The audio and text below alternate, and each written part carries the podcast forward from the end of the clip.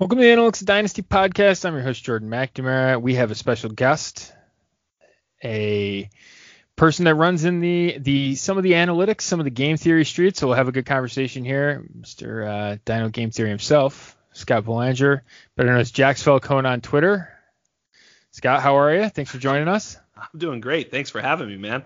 We're doing a home and home. I mean, yeah. you know, for for people who can't get enough of this pod, they can go over to my pod and get some more of you and I because uh, we just, you know, an hour plus wasn't enough. We got to do it twice. Yeah, for sure, for sure. We're like, what do we want to do? Do you want to just like let's do two of them? Like perfect, perfect.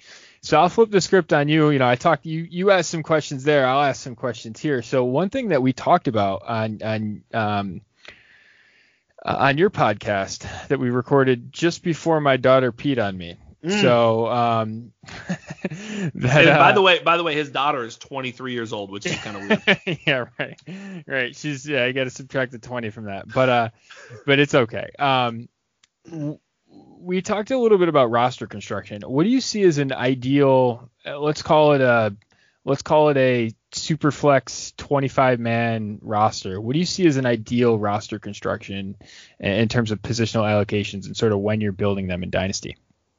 That's a great question. I mean, you know, for me, um, I kind of, you know, Ryan McDowell, I had him on the pod a little while ago, and we talked about my general strategy, and it sort of aligns with his productive struggle, which productive struggle, um, you know, kind of insinuates that you're going to trade out of the first round, maybe trade out of the second round, and so my my optimal roster construction is generally not founded in that year one.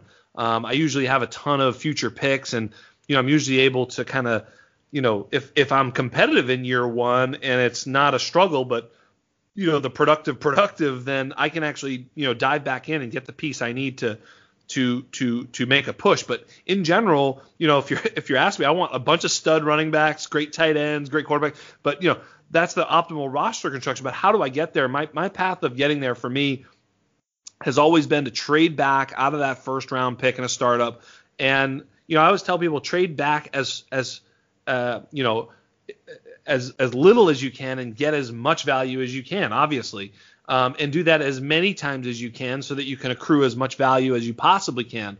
Um, you had talked uh, uh on my podcast about this top 75 pick. I wrote an article for the undroppables.com where you can find me uh, that was you know a, a dynasty startup uh, draft, and I basically tried to illustrate. You said 25 roster spots. Well, 25 times 12 is you know, about 300 players, and the truth of the matter is is that by the time you're picking the 300th player, they're all dog shit. So mm-hmm. what it, it's true, right? So but what you really should be looking at is is in any given season, there's probably 20 maybe closer to 30 running backs that are really valuable, right? You know, each team has about one. Some teams don't really have one, and some teams have two, but in general, so let's just call that 25. Every team has a starting quarterback. That's 30. Some of them are dog shit again, so let's just call that 25.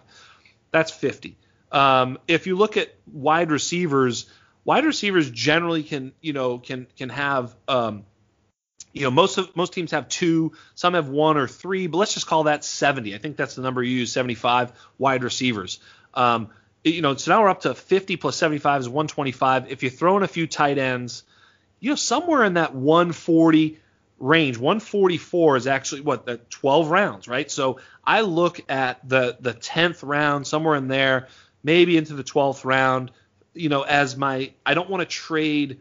I want to trade as many times up in that area. And a lot of times when you're making a a, a trade, let's say you're trading your your first round pick for Uh, you know someone's second round. You're trading the one five for the two nine. Well, they're going to be able to give you that that that 22 first. They're going to give you that two nine, and then you're going to be able to say, hey, give me your 12th, your 10th, and your seventh. I'm just making this up uh, for you know some later picks from you, and they're like, that seems cheap. And then what you realize is that you know with that seventh, 10th, and 12th, you actually got a pretty good player, maybe a starting quarterback, which a starting quarterback in a you know in a in a, in a superflex league is much more valuable than that person just let it be by trading you that 10th round pick. And so that's kind of what I try to do. Now I've got the two nine, my two eight, whatever the hell, you know, and I'm gonna try and maybe do that one more time and try and gather as much value as possible. And and generally when I'm because of where I'm drafting, I'm just going to draft a lot of young stud wide receivers. I'm going to load my team up with young stud wide receivers that are hopefully going to last me five to eight years. Um, certainly have draft cap. Uh, they'll have uh, draft value uh, going forward into the next couple of years. And then in those rookie drafts, I'm going to try and pick stud running backs to to to to, to finish it off. If if I'm able to get some stud running backs, you know, I think uh, this past year I kind of employed this, and you're not going to believe this, but my first two picks were Davante Adams and Ezekiel Elliott. I traded back, traded back, traded back. I'm in like the early third, and I've got Davante's there. I'm like, click, right? Yes. So you know what I mean? It's like crazy. So sometimes that um, that productive struggle becomes a win now team, and so you kind of have to be a little bit like water and, and, flow with it. But that's my general strategy. That being said, if if if if uh, if the league is different, the scoring is different. We talked a little bit on, on, my pod. If if it's a shortened starting lineup, I may completely flip that and trade up. But in general, that's my that's my strategy. I o- almost always do that, and it, it almost always sets me up for for long success in dynasty. Where are you at in terms of like what's your ideal running back to wide receiver, wide receiver to running back ratio in terms of across your roster? Well, I mean, I, you know, I don't know that I think that way. I really don't. I mean, you know, for me, if if um, I, I feel like I can always trade for need. So I'm always trying to pick for value. And for me, I'm looking at my, you know, I, I once I'm out of the top 20 running backs, I, I don't really love a lot of running backs because I think they're going to be here today, gone tomorrow. They're usually replaced and and and and shuffled through. Um, so I'm not huge into that. You gave me a really compelling argument uh, about uh, picking later running backs, and and it made some sense to me. Although to be honest with you, I just don't do that. So that was one of the spots where on my pod we did disagree um, respectfully because I actually uh, am now considering what you said, but I actually go the entire opposite way. I try and pick you know, all these wide receivers that will really, like I say, buoy my team for the long term. You know, I can think back to a team I, I started in, uh, let's see, it would have been Michael Thomas rookie year. And I picked my first three picks were Michael Thomas, uh, Amari Cooper, and DeAndre Hopkins. Those three guys are still on my team. And, mm-hmm. and, and now that team has uh, this is crazy, but it's true. It's a 10 team league, so don't don't don't don't don't at me with this one. But uh, Saquon Barkley, uh, Dalvin Cook, Kamara, JT, Akers, and Dobbins, and it's like, mm-hmm. okay, fucking great, you know. But those, the, the, if I had picked three running backs in those positions, where I picked Amari, Hopkins, and Michael Thomas, they would not be on my team. They'd be they're they're dust. They're dust. I promise you, they're dust. We can go back to that that that you know Lev Bell, whoever. It's just they're dust. They're gone. So, but those three wide receivers are still not only producing, but they're producing wonderfully for me. They're they're dope, and then I've been able to add uh, running backs around them. So that's kind of how I roll. So in this particular instance, I have you know a ton of uh, running backs, but uh, they're all rookie draft acquisitions or trade, whatever. Yeah. Got it. And you're talking more at the elite. You're talking more in the elite range of those wide receivers as well. Sure. Yeah. yeah. Absolutely. Yeah, yeah. Yeah. I mean, look, you, you've got to you've got to you've got to try and you know, obviously one of the bi- biggest, I'm sure you do this as well, and I'm sure you tell your listeners to do this. I mean, one of the biggest things you want to do is is tell, um, you know, your, your, your listeners to to try and package things like, you know, uh, trade two quarters for for for for a dollar, right? I mean, you know, in other words, trade five quarters for a dollar. It doesn't matter. You know, the dollar is way more valuable. It doesn't, you know, five mediocre players don't equal one dope player. You know, so you know, there are some leagues that are different. I just I'm in a league this year that starts three wide receivers and has six flex, and it's a 14 team league. Like, are you shitting me? So depth matters tremendously. Someone's trying to trade me Christian McCaffrey. I'm passing altogether, just because that elite asset doesn't necessarily change uh, your outcome in that league. But so really, roster size and league uh, league settings matter big time. But in general, that's what I'm trying to do. When you said you said something earlier, I just want to hit on. Uh, you said that you're drafting people that will have you know that you think are of value. How do you define that? So for me, it's a it's a it's and I'm sure you I think I read your your some of your stuff and you actually called it something I don't remember what you called, it, but I called it the dynasty curve. And for me, the dynasty curve is something where you can sort of visualize a player's career in terms of production over the course of, you know, 10 years or whatever. You know, their rookie year through the, the last year in the league you know, AJ Green, right? AJ Green came in, he was good, he was outstanding. He got, you know, he hit his peak and then now he's not and he's coming back down. And so what I try to do is I try to uh, acquire players who are on the upswing of that. Now, sometimes there's fool's gold players like let's say Travis Fulgham last year. You could have been fooled into thinking, here it comes for Fulgham. And of course, you know, crapped out because he's not that player. I'm talking young elite players. That's what you're trying to get. Um, is, players who are on that precipice. You know, obviously, you know, second year players really. Uh, JJ Zachariason did a um, did a um, a study, and I, it was one of his recent podcasts where he had talked about how if you draft rookies in a startup, they will accrue more value uh, year over year than any other player, second year player, third year player, fourth year player. And it stands to reason because we don't know what they are. You draft them, they're good, then they start to accrue value. So I'm not suggesting that you should just draft all rookies. That's not what I'm saying. I'm just sort of illustrating the study shows that, you know, hey, when you draft these younger players, they're more likely to accrue value year over year than a player like quote unquote David Johnson, Lev Bell, which they're coming down the mountain. So, you know, you you can certainly find value in those players, but they're, you know, I, I look at my team as if every player has a dollar figure associated with them, I'd rather buy players who will be worth more in six months or 12 months than they are today. If I have a, a, a team full of that, then my team that I have today will just simply be way, way better in one year, right? I mean, it's just that simple. You know, it now you're going to be wrong on a few, but I think overall, if you if you sort of stick to that strategy in general, you'll come out on the on the plus side of it. Will it be better or will it be more valuable? Well, I mean, obviously, if players play well, they're going to score fantasy points and therefore accrue value. Now, if you're wrong and you miss and you take Henry Ruggs and you think drafting that rookie, like you said, um, yeah, there, there's some of that that you have to pick the right player, but that can be said about anything. So that's why I actually do focus sometimes on second, third year players who have sort of proven something, right? you know, we didn't know if it was Bryan Edwards or Tee Higgins or Laviska Shenault or Henry Ruggs, right? So rookies are a little bit less certain. So that's where I, I, do deviate from that to some degree. I'm not necessarily a rookie fever guy. I do have rookie fever, but especially in a startup, I actually probably fade rookies a bit more than some.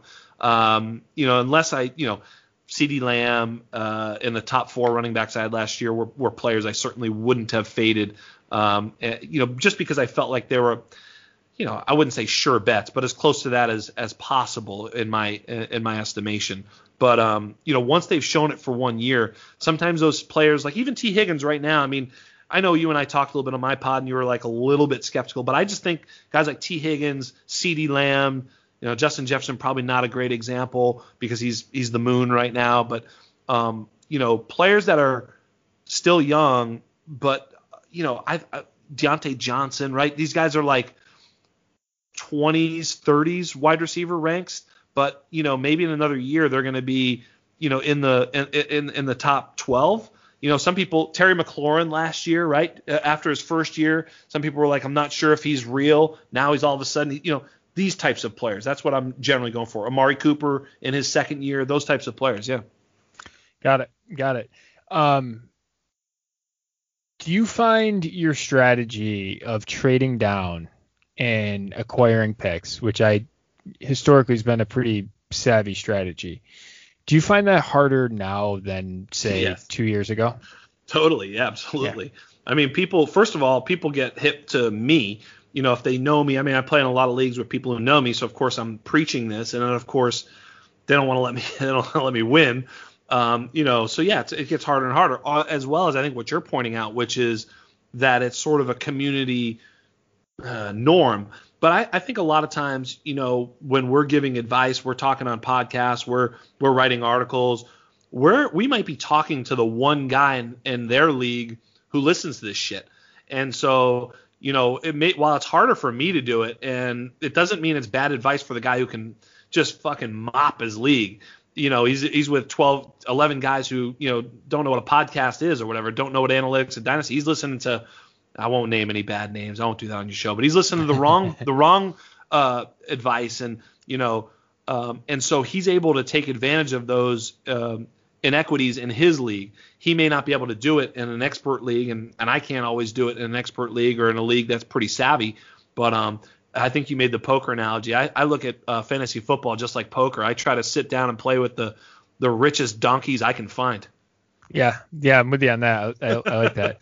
it's funny because I've found um, I don't think there's a correlation between buy-in price and quality of player.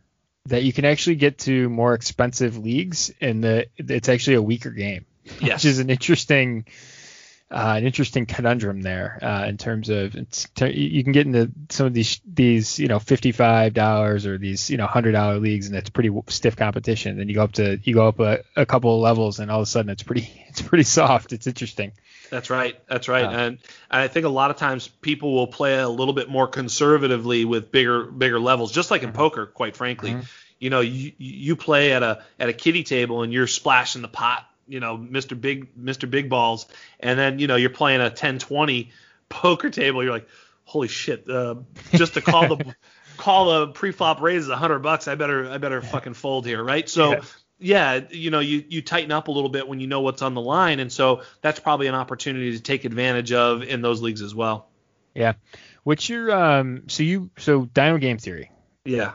How do you can you talk about sort of what game theory means to you and sort of how you incorporate it in Dynasty? Yeah, great question, man. I appreciate that. So for me, it was like, you know, I, I, was trying to like so when I first got on Twitter. First of all, I wasn't trying to be anybody. I wasn't. I was coming on Twitter to learn. And mm-hmm. what I found was that as I started to communicate with people that I really respect, um, they started to respect me back a little bit. You know, JJ Zachariason and you know, guys like Evan Silva and things like that. I mean, it was just it was amazing. Like, you know, you start to interact with these fucking goats who are just the most brilliant people that you've ever met, and you know, you're you're sort of offering uh, questions at first, and then uh, then sometimes you're starting to voice opinion or to give some feedback, and then I realized, hey, I'm, I might have something to offer. And in my leagues that I play in, whether it's home leagues and and, and some of these Twitter leagues I got involved in, now some expert leagues, etc. I realized that my sort of claim to fame or, uh, or the thing that I gravitated towards and the, the way that I win would be strategically, you know, um, that I was able to, you know, sort of see the game, uh, which, you know, is just sort of my knack. I mean, you know, I was an unathletic quarterback and, uh, you know, when I played and, you know, my, my Same. skill, my, my skill was to be able to see and predict and understand how things would would play out and that's what my skill was i mean i had a pretty good arm too but you know i wasn't that gifted but i was able that that was my gift you know and so i feel like that's kind of was my niche and i said well that's what i'll fucking call myself and so from there it obviously took off and i i, I got to working with uh, you know a couple of different sites and most recently we started the the undroppables.com and I, I think a, enough people know who we are. Although I hope uh, a ton of your listeners and people who are listening to this don't know who we are and come check us out.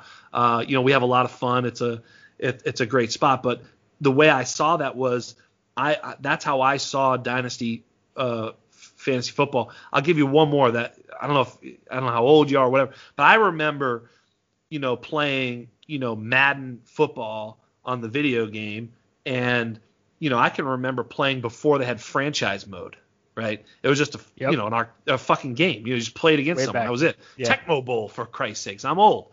All right. And then when franchise mode came out, I was like, this is the funnest thing I've ever done in my life. Like this is the fucking greatest thing ever. I get to trade picks, pick, scout, this whole thing. Ah, this is the greatest. I was in heaven. Well, that's how I felt when Dynasty Fantasy Football came to regular fantasy football. For me, it was like not the same thing. Like fantasy football is checkers. This is chess. This is the fucking greatest game. Am I allowed to swear on this show? Yeah, we'll make it work. we'll make it work. Is this a kid's show? I mean, is your three year old? I'm sorry, I got a potty mouth. I get excited. I've had a few drinks. I'm so sorry. I love it. But um, uh, if you want to listen to my pod, the undrafted pod, we do a little bit of swearing. Although I think I swore less on my pod with you. I was so respectful because you know you're you're such a such a respected guy. Anyway, so for me, that's what that's what that's what dynasty football was. It was this sort of you know this this franchise mode where you get to make all these long term decisions. I don't know how many times you might have picked a guy in a regular fantasy league and you were a year too early and you're like, damn it, I knew that guy was going to be good. Now he's a first round pick. Yeah, yeah, it happens all the time. How long you been playing fantasy? Just general fantasy. I don't know if I can tell you that because then you might be able to figure out my age, and that's not very fun. I've been playing since 1999. Okay, yeah, I've actually I, I got you by a couple years, and I'm I think I'm younger than you are. So, um, and by the way, our comparison at quarterback stops when you say unathletic quarterback. I was unathletic quarterback, bad arm. My my my skill, my skill was uh, I could sustain a lot of pain. So, so, so yes. value. Uh, you know, playing through a broken collarbone was one of those things that they just th- thought that I could do, and it was you know that was my skill. So, um, didn't have the arm strength nor the uh, real vision for the game, but uh, they could throw me out there and I would be a, a battering ram. Um, Just one tough son of a bitch. That's what that's what you were. Good for Jordan, you. Right. Yeah, I can't feel my spine, but we're good. We're good. um, yeah, I'll never. side note: I'll never forget the practice where I thought I was. I literally was in a tackling drill and. Uh, I, I literally went down in a heap and and you know I don't know if you ever had a stinger. I don't I it wasn't a stinger ultimately but it just sort of knocks you you know your feet feel on fire. And uh, yes. that was the experience. I was like ah, like coach I, I can't feel any extremities. It comes back to me, you know. He's like, like, get out there, kid. Yeah, yeah. So it comes back to me. I could feel it. He's like, all right, take five. You'll be back out there. And ultimately, it was a broken collarbone. Nice. so he threw me back out there.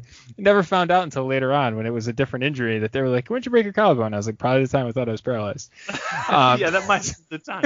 I, I, will say I did wake up in, a, in an ambulance once with my parents surrounding me and like the paramedics. That that that happened. So I, yeah. I know what you're talking about. Yeah, yeah. it's like you yeah. finally come to and you're like, what happened? Did, uh, apparently it wasn't good, huh? Yeah, that's right. yeah, why am I strapped to a gurney? This is not this is not fun. Um, yeah, that was that was my skill. That was my skill. Um, so uh, so the the and, and that's where the love of the game started for both of us. You know right. I mean? Yeah, it's so, so much safer to sit behind a spreadsheet. Right. Um, what's the uh, so so the strategy angle of it's really interesting to me um, because I sort of that's kind of where I, I see myself, right, in, in terms of thinking strategically. And yeah, there's an analytics component to it. Um, where do you fall on the the the tape versus film? So I, I think there's a like a triad of basically fantasy uh fantasy evaluation, right? You can either yeah. you can value you can try and shoot you can try and shoot analytics, you can try and shoot film, um, you can try and play a value game, um, or you can try and do some combination or weighted combination of the two or three of those.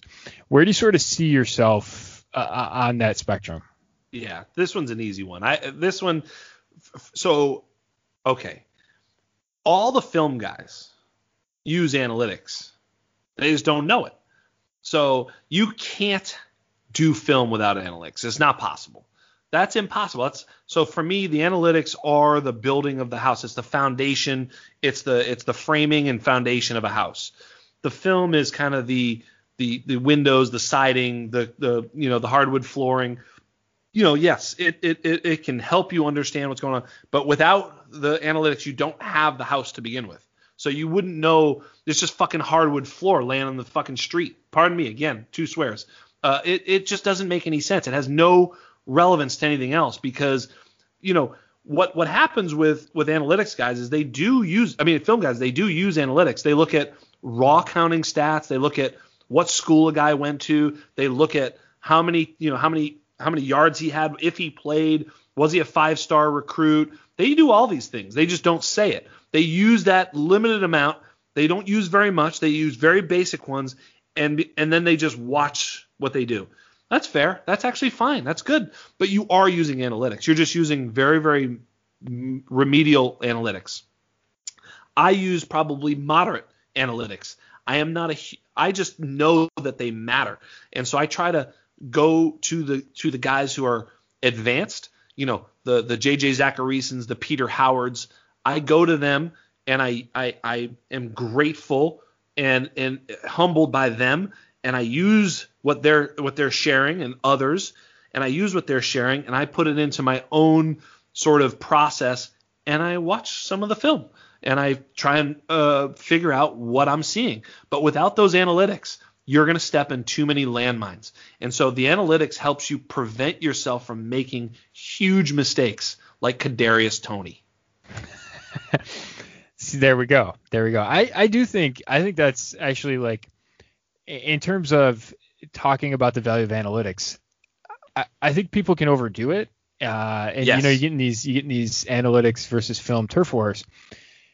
Ultimately, it's about synthesizing information. And Correct. it's always interesting to me is like, uh, you know, people be like, oh, you're an analytics person, you're just trying to predict. You know, you're just you're just trying to say, you know, you know, prediction and and and and you know you're only doing it like 60% of the time. And i'm like well you're only predicting right 60% of the time. I was like actually it's depending on the cost. Like thank you. Like that's a that's a compliment. But it's interesting because i, I don't think it's necessarily about picking better players. I think it's actually about knowing what players to avoid. Right. And I think that- Avoiding more that- mistakes. Yes. yeah, I think that that that's ultimately the thing that you know, t- minimizing the you know to go back to the poker thing, you know, minimizing the amount of you know inside straight draws you're you're taking to a river instead of Right. you know knowing that Seeing- that's a really the bad idea. Yeah. Instead of seeing the straight and being like, "Pfft, totally possible here. Yeah, You know, yeah, yeah. like, really like well, yeah, yeah, but I'm playing it's I'm totally paying right, yeah. my pot odds aren't very good, right? Right. I mean what that's pot that's odds? Forget thing. about it, bro. It's coming. And Yeah. like they hit it and they're like, see, told you, bro. Told you. Right. That's what that's that's exactly right. That's that's that's film work without knowledge of the analytics. Like if if there's a million dollar pot and I only have to pay two dollars to see the inside straight, then I'll always see it, right? Because analytically, I am favored. I, I, my money's in That's good. It's good bet. money. Right. You know, it's a Right. great bet. I just know it's a great bet. I have to make. As a matter of fact, I will make that bet. I will always make that bet a hundred times out of a hundred. So it's not the inside straight, and that's what people get confused. Is like film isn't bad. It's just that it it, it is missing key pieces of information that could make it better. That's Right. really what it is. Because I do watch film because I so what I try to do is a guy runs a four, you know, a four three eight or whatever. Okay, great. Well, if, if he just can't really break contact and things like that, you go, okay, well, you know, this guy might be a one trick pony, uh, sort of a speed back. But if you see a guy who runs a four three and all of a sudden he's like he's like running dudes over, like, and he's physical. Okay, now I'm seeing something. You know, it's like uh, Darrell Henderson. You know, Darrell Henderson was a was a was a was a analytics darling in some ways. You know, because he was almost nine yards a carry. You turn on the film and it was like, I mean, he was running at an airport. it was just like nobody was around him. He was just gone. Like it was cool, but he didn't he didn't have Kareem Hunt film. And so yeah, there you go. So I mean, switch those two places, maybe that you know, so Kareem Hunt's probably better. Yeah, even though analytically, you know, he doesn't look as good or whatever. You know, I'm just making these two guys up, but you get my point. You know, the film does help fill in some of the blanks. Otherwise, Darrell Henderson would have been the 1.01, Yeah. Yeah, yeah, he would have. Um but I didn't How- have him there. You know. no, no, I didn't either. Um, I didn't either. He was one of those guys. Was just it seemed. It's funny because I, I have like a hall of. I have a hall like a like a honor board or you know like one of those Hall of Fame uh you know plaque things or whatever with with the you know the guys that I wasn't on in rookie drafts that ultimately you know proved to be kind of what I thought they were and then ultimately I'm on the plus side of them. So like David Montgomery is a good example of that. Like I, he's kind of exactly what I thought he was, and now all of a sudden through two years, like everyone's fading him, and I was like, wait a second, this is actually a really good profile now. Like it wasn't, I didn't love it coming in, it was too expensive coming in, but now it's like dropping like a rock after a top ten season. Like what are we doing? Uh, like Darrell Henderson was one of those guys. Like it was Yeah. way overpriced, and then it got underpriced, and now it's probably still underpriced, and it's interesting. So That's right. That's right. I Yeah. remember when uh, when Darrell Henderson. So I usually do analytics first, then film, Mhm. and so I had Darrell Henderson. I think at my 101 that year. I was like Darrell Henderson, no no doubt. And then I watched. I'm like, nope, it's not. And I had Miles Sanders one, Jacobs two. I didn't like Monty very much. I think I begrudgingly had him three, but I don't think I owned any of them because I just faded for AJ or whatever, just anybody else, you know. But um, but yeah, so that that's exactly right. So I mean, I don't even think I had that much Darrell Henderson, even though at one point during my process, because he looked so good on paper, that's where analytics and film I think go together, and and also just, just sort of reading the the whether you call them tea leaves or whatever, but you know just sort of understanding look what what the NFL thinks of a, of a player also matters because draft capital matters. So you know that's analytics by the way. You know that's that's just using what the information you have to help you be better. Yeah, yeah, the the simplest form is is that really. Yeah. Um, draft just if you know draft pedigree and nothing else, I think you can you can use it, uh, weaponize it pretty well. That's right. I mean, every every other model and every other process is only trying to improve upon draft capital. Correct. If you just yeah, that you're just if you can beat draft capital, you're a wizard.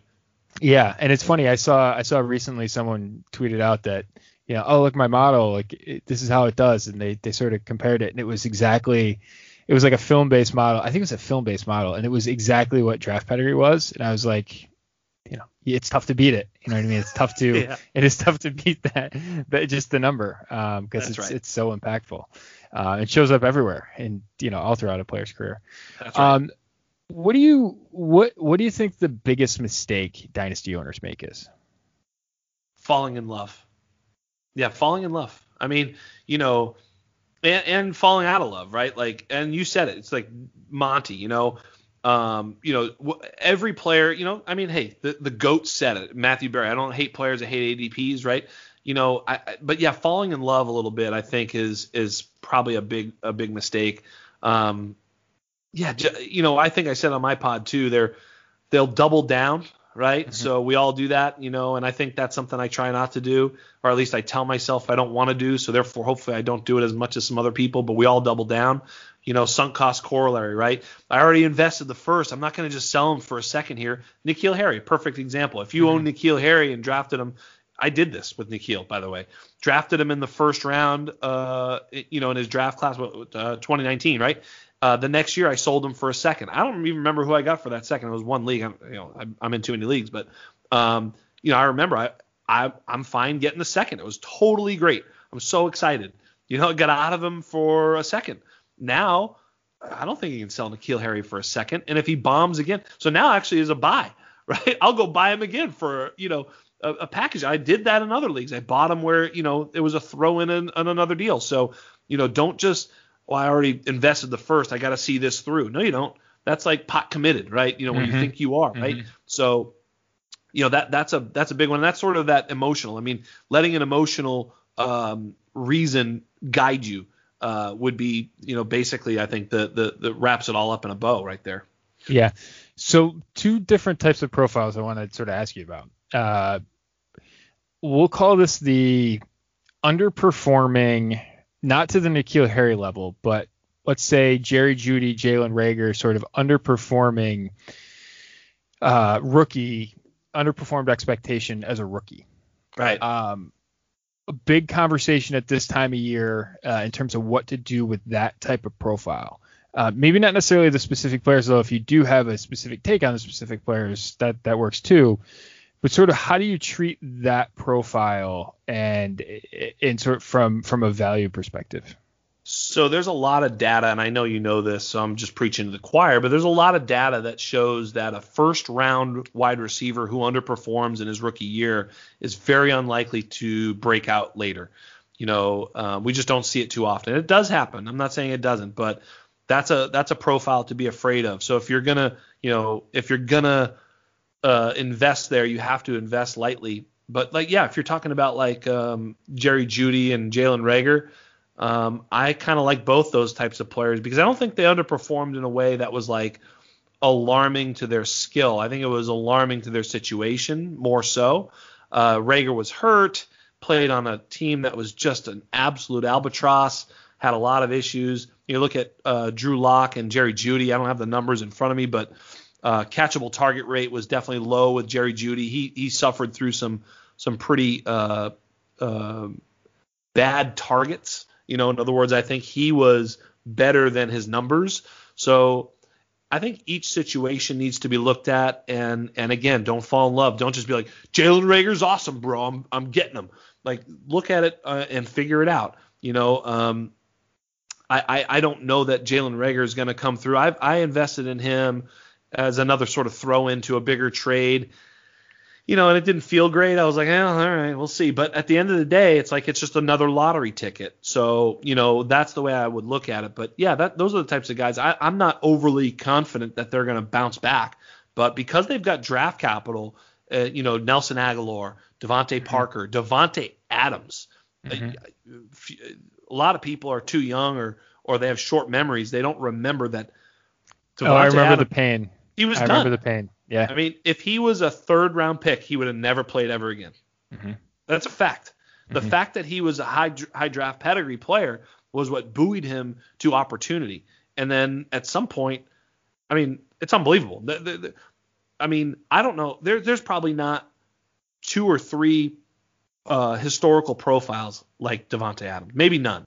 I Mhm. mean, to to perform the way he did in the first two years and then be the player he is, the the stone number one wide receiver asset in the league right now is just unbelievable. You never see it. So, you know, to sort of use Davante and say, no, it's possible. You know, Nelson Agholor, Corey Davis, DeVante Parker, these are success stories of not performing and then breaking out. And these guys aren't elite. So you can't necessarily expect, you know, Jalen Reagor to be, you know, this this, you know, elite wide receiver. It's more likely he's not. He may be okay, but it, you know, it could be over for guys like that. You know, the the, the NFL is littered with them. You know, so it's possible. So Yeah. be careful. Yeah. I think my base rates would put him about a 50-50 bet right now, which you know, and the the value doesn't like him very much in terms of you know his odds of dropping. He's got to do it this year. He kind of falls. He falls, kind of plummets pretty hard. It looks like. So it's pretty much the he's on the the third year quarterback uh, precipice, that cliff, that value cliff right now. Yeah, put it this way: I have Gabriel Mm-hmm. Davis ahead of Jalen Reagor, and I'm I don't even think that's a hot take. For me, it's not. Mm-hmm. Um, uh, give me Gabriel Davis every single time over Jalen Reagor. Interesting. Okay. Yeah. Um, what's your so let me let me pivot for a second. What's your what's the best case for for Gabriel Davis? I mean, I you know, so I'm a Gabriel Davis fan. I thought analytically, the only thing he missed going in to the draft or coming out of the draft was draft cap, which he got picked in the fourth round. And everything that I really look at is, you know, with wide receivers, you really for elite wide receivers, you really want a wide receiver to be drafted in the first three rounds if they're ever going to be elite. Um, he missed that, but every other sort of basic metric I look at, he hit. So he was a he was an absolute. I thought he should have been drafted in the in the first three rounds and, and fell to the fourth. So for me, he's the type of prospect where, you know, when I was looking at him, I was like, I see 80% of Kenny Golladay. You know, I don't I don't I don't think he's Kenny Golladay, but I'm like, this is a legitimate, uh, you know, Alpha X profile who could absolutely, you know, see, you know, uh, a hundred plus quality targets in a good offense and and score touchdowns. So he has wide receiver one uh, upside in terms of he could finish as a wide receiver one in his career. I think the hot take I had was he will be a wide receiver two this year, which probably won't happen actually. If I had to bet actual money, it's a hot take, but I really think that that's where his upside lies this year. Um, I think he's gonna look. He you, you want to talk about playing? He played a lot.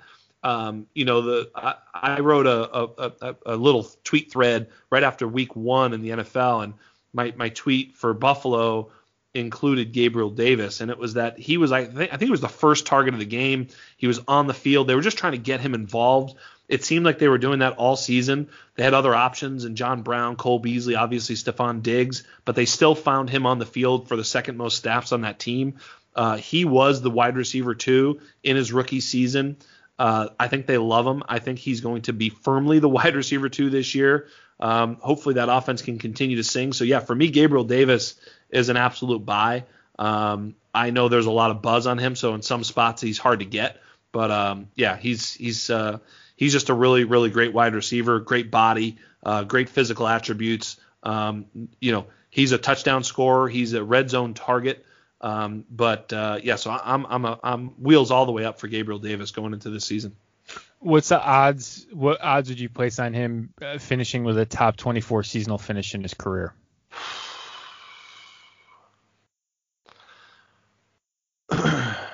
Probably better than 50%. I, I probably haven't thought about it there, but probably in that ballpark, I think. Okay. I think he's got a pretty good chance of it.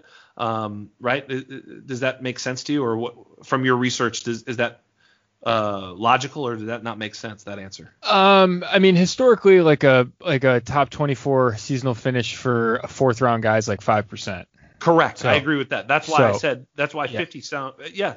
But now if we look at all the fourth round players who scored 10 touchdowns in the rookie or whatever he scored, mm-hmm. that's a different list, right? True. Yes. you know what I mean? Yes. Now you know, take take his performance and and that's really what what I'm looking at because a lot of fourth round receivers should have been drafted or should have been undrafted. They're complete dog shit. I mean, let's face it, Henry Ruggs should have been drafted in the fourth round. Gabriel Davis had a better uh, claim to be drafted in, in, in the second round. Uh, you know, so I think that that was a little bit of a of a, a, a market correction.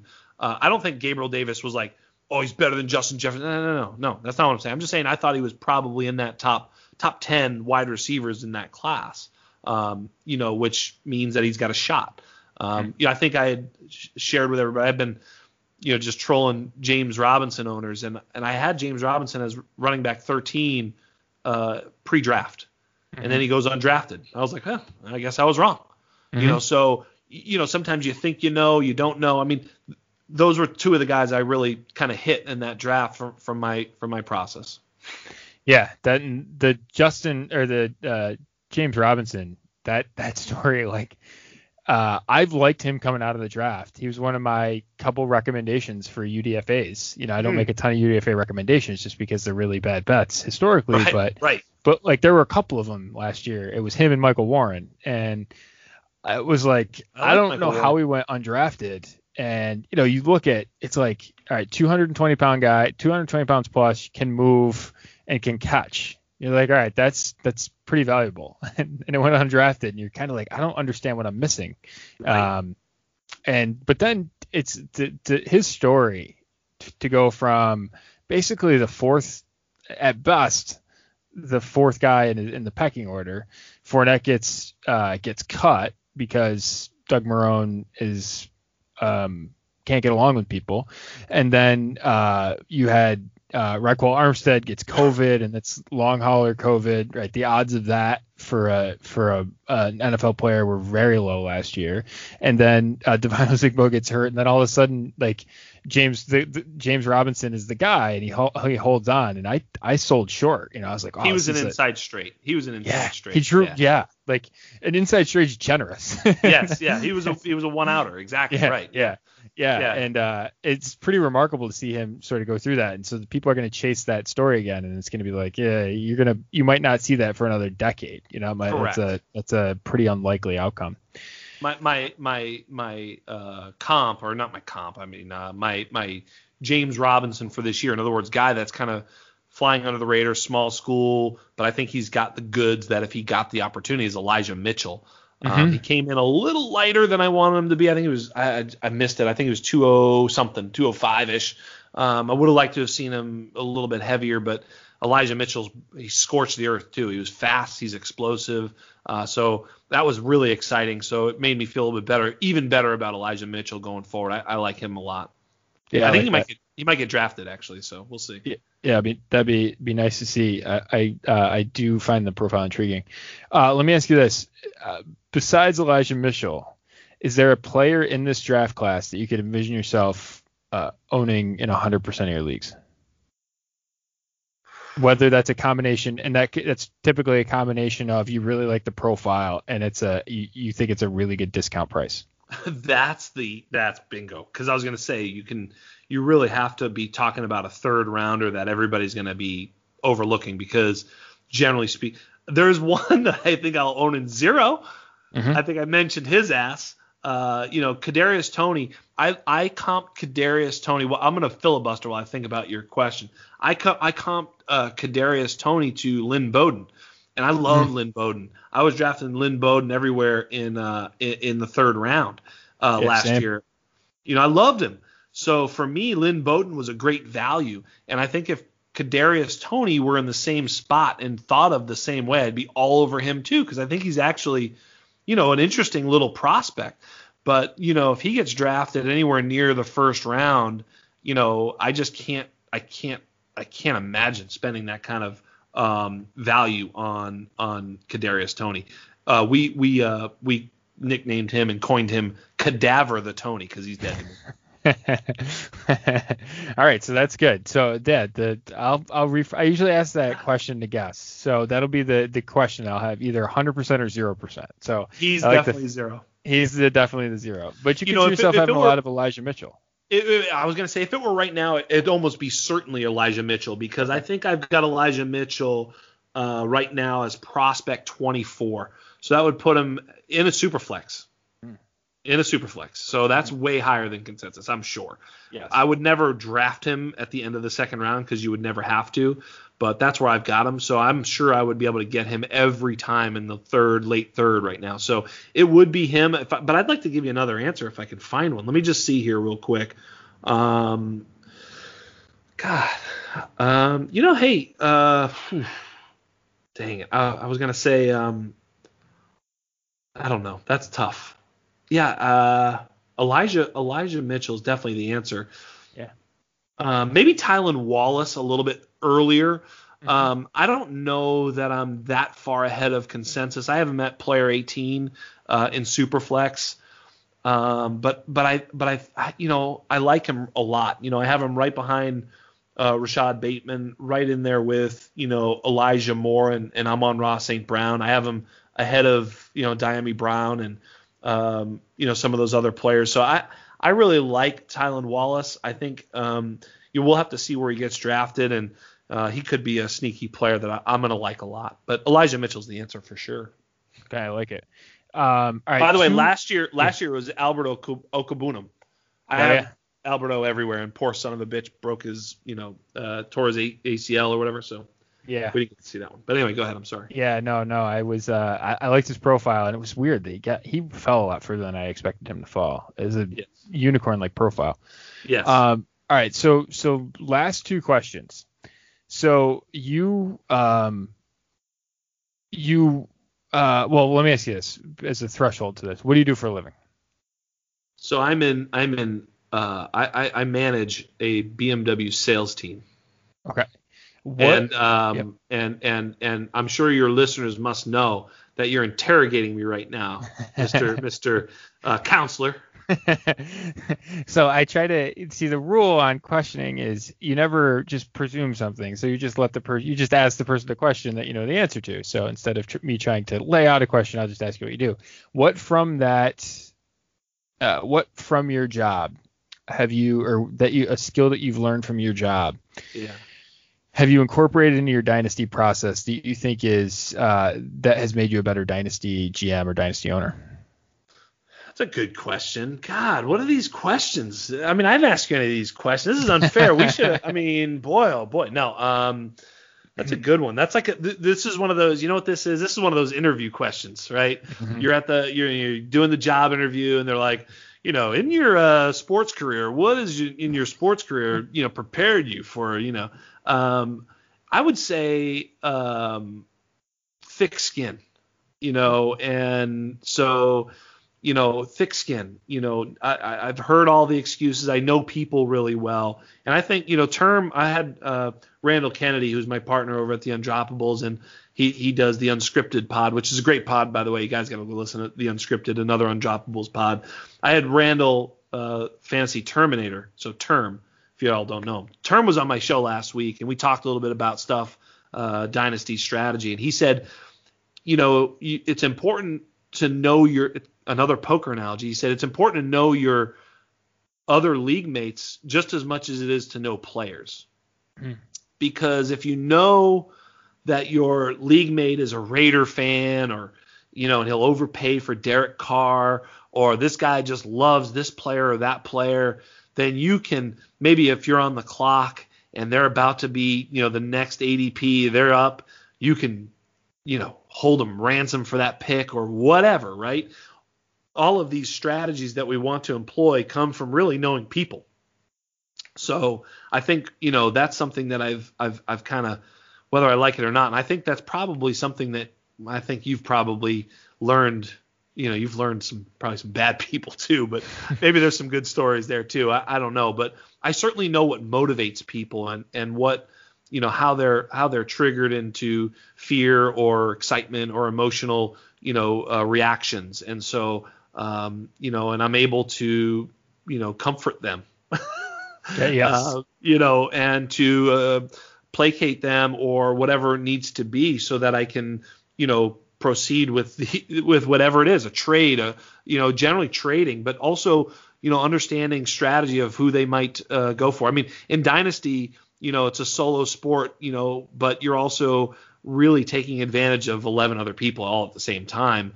But you know, you have to work with them. If you just continuously, you know, kill them, then they're dead and they'll never trade with you and you're on an island. So you really have to have good relationships too. So all, all that really matters in Dynasty. I mean, if you're hated by your league, you're you're screwed because people are going to blackball you, even silently. I've seen it done, mm-hmm. you know.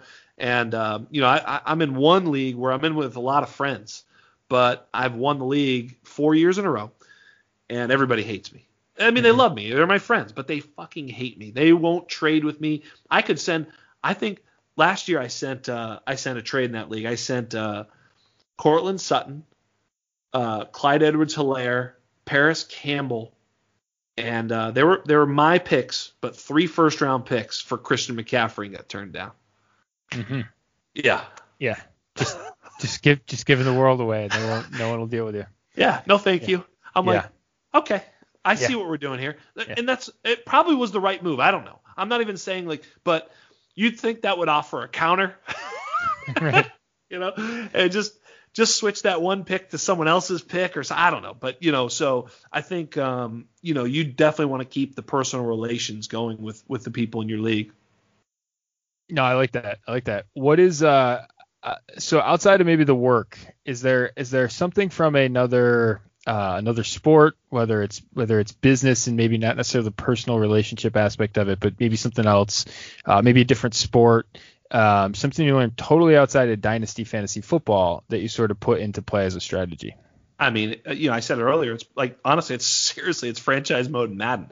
You know, mm-hmm. it's understanding, but it's also, I think, just if you're good at strategy games, I think you might be someone who could be good at at at, at, at dynasty. I mean, you know, uh, DFS, you know, same type of thing. I mean, you want to make money, you really have to figure out the edges. You know, you talked about it. You win 60% of the time. Someone calls you a moron. That's a millionaire. You know, I mean, mm-hmm. if if you can win at poker 60% of the time, you know, betting, your you know, DFS, all those things, it, you know, you just need to win on the margins. And I think that, you know, I, maybe it's just how I'm put together too. I'm I'm a very competitive person.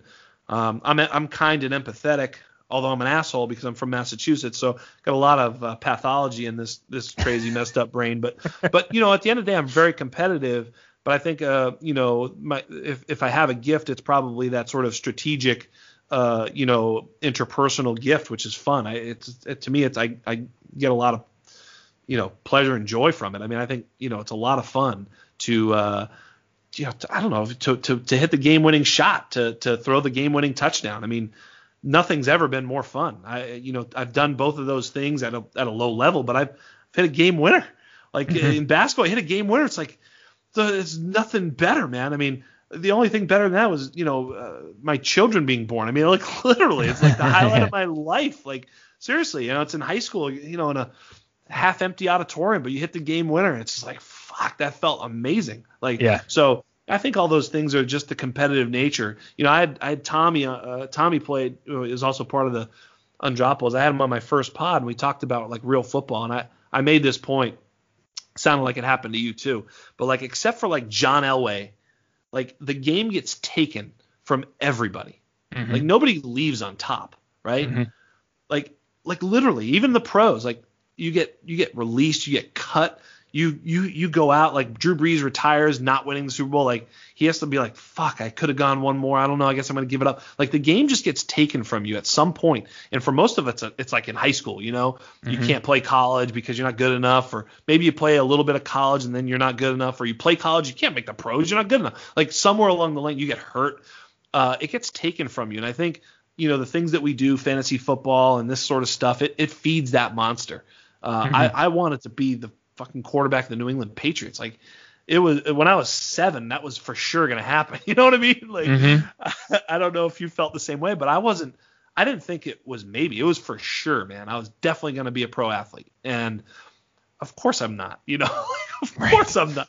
Like of course I'm not. But um, so yeah, I think you just try and hold on to it, and this is so much fun. So I have a ton of fun playing.